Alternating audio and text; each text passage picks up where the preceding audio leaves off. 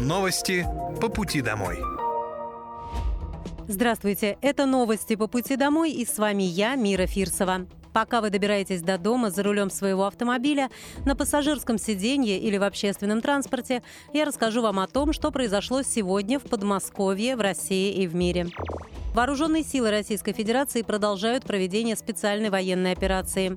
На Купянском направлении противник потерял до 145 военнослужащих, две боевые машины пехоты и четыре автомобиля. В ходе контрбатарейной борьбы поражены артиллерийская система М-777 производства США, а также гаубицы Д-20 и Д-30. На Краснолиманском направлении уничтожено до 190 военнослужащих противника, две боевые бронированные машины и два автомобиля. На Донецком направлении потери противника составили до 280 военнослужащих, два танка, две боевые машины пехоты, три боевые бронированные машины, а также 15 автомобилей. Кроме того, в ходе контрбатарейной борьбы поражены самоходная артиллерийская установка «Акация», гаубицы Д-20 и Д-30 самоходная артиллерийская установка «Гвоздика», а также склад артиллерийских боеприпасов. На южнодонецком направлении ВСУ потеряли более 170 военнослужащих, два танка, три боевые бронированные машины и четыре автомобиля. Также в ходе контрбатарейной борьбы поражены самоходная артиллерийская установка «Гвоздика» и боевая машина РСЗО «Град». На Херсонском направлении противник потерял до 50 военнослужащих, два автомобиля, а также артиллерийскую систему М777 производства США. Средствами противовоздушной обороны перехвачены три реактивных снаряда систем залпового огня «Хаймерс» и «Ураган». Кроме того, уничтожены 34 украинских беспилотных летательных аппарата. Ремонтом квартир, поврежденных из-за аварий в котельной в подмосковном Климовске займется Госжилинспекция, сообщил губернатор Московской области Андрей Воробьев. Их стойка будет стоять в спортивном центре «Юность».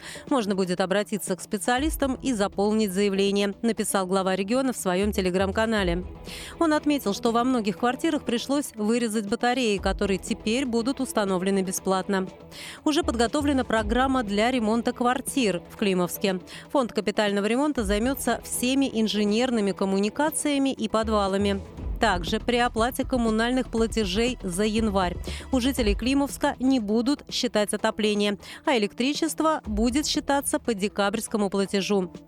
Также идет работа над тем, чтобы сделать субсидии на тарифы ЖКХ.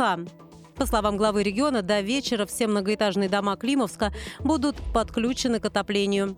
Все они находятся в центральной части города. Там продолжают работать специалисты. В ночь на 4 января из-за аварии в котельной в Климовске более 170 домов остались без отопления. Чтобы восстановить отопление, на месте работают более 200 бригад. Котельная принадлежала Климовскому специализированному патронному заводу. Президент Владимир Путин принял решение о возвращении в казну государства имущества этого предприятия. Социальные объекты в Климовске, которые пострадали из-за отключения тепла, будут подключены к отоплению в течение пяти дней, сообщил губернатор Подмосковья Андрей Воробьев. Он отметил, что восстановление теплообеспечения на объектах социальной инфраструктуры Климовска – одна из первоочередных задач области. Важная тема – соцобъекты, которые тоже пострадали из-за отключения тепла. Важно как можно скорее дать отопление в школы, детские сады, больницы, чтобы не тормозить учебный процесс и обеспечить надлежащие условия для пациентов. Под отключение отопления попали 20 образовательных объектов. Уже завтра на них заступают 30 бригад. В течение пяти дней мы подключим все объекты к отоплению и подадим в них тепло, написал глава региона в своем телеграм-канале. Андрей Воробьев добавил, что уже завершены работы на подстанции скорой помощи специалисты приступили к подключению поликлиники. Во взрослом отделении уже есть отопление, в детском появится в ближайшее время.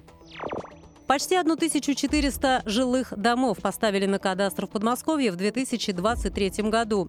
Из них 994 таунхауса и 403 многоквартирных дома. Лидерами по вводу жилых многоквартирных домов стали Ленинский городской округ – 64 объекта и Красногорск – 50 домов.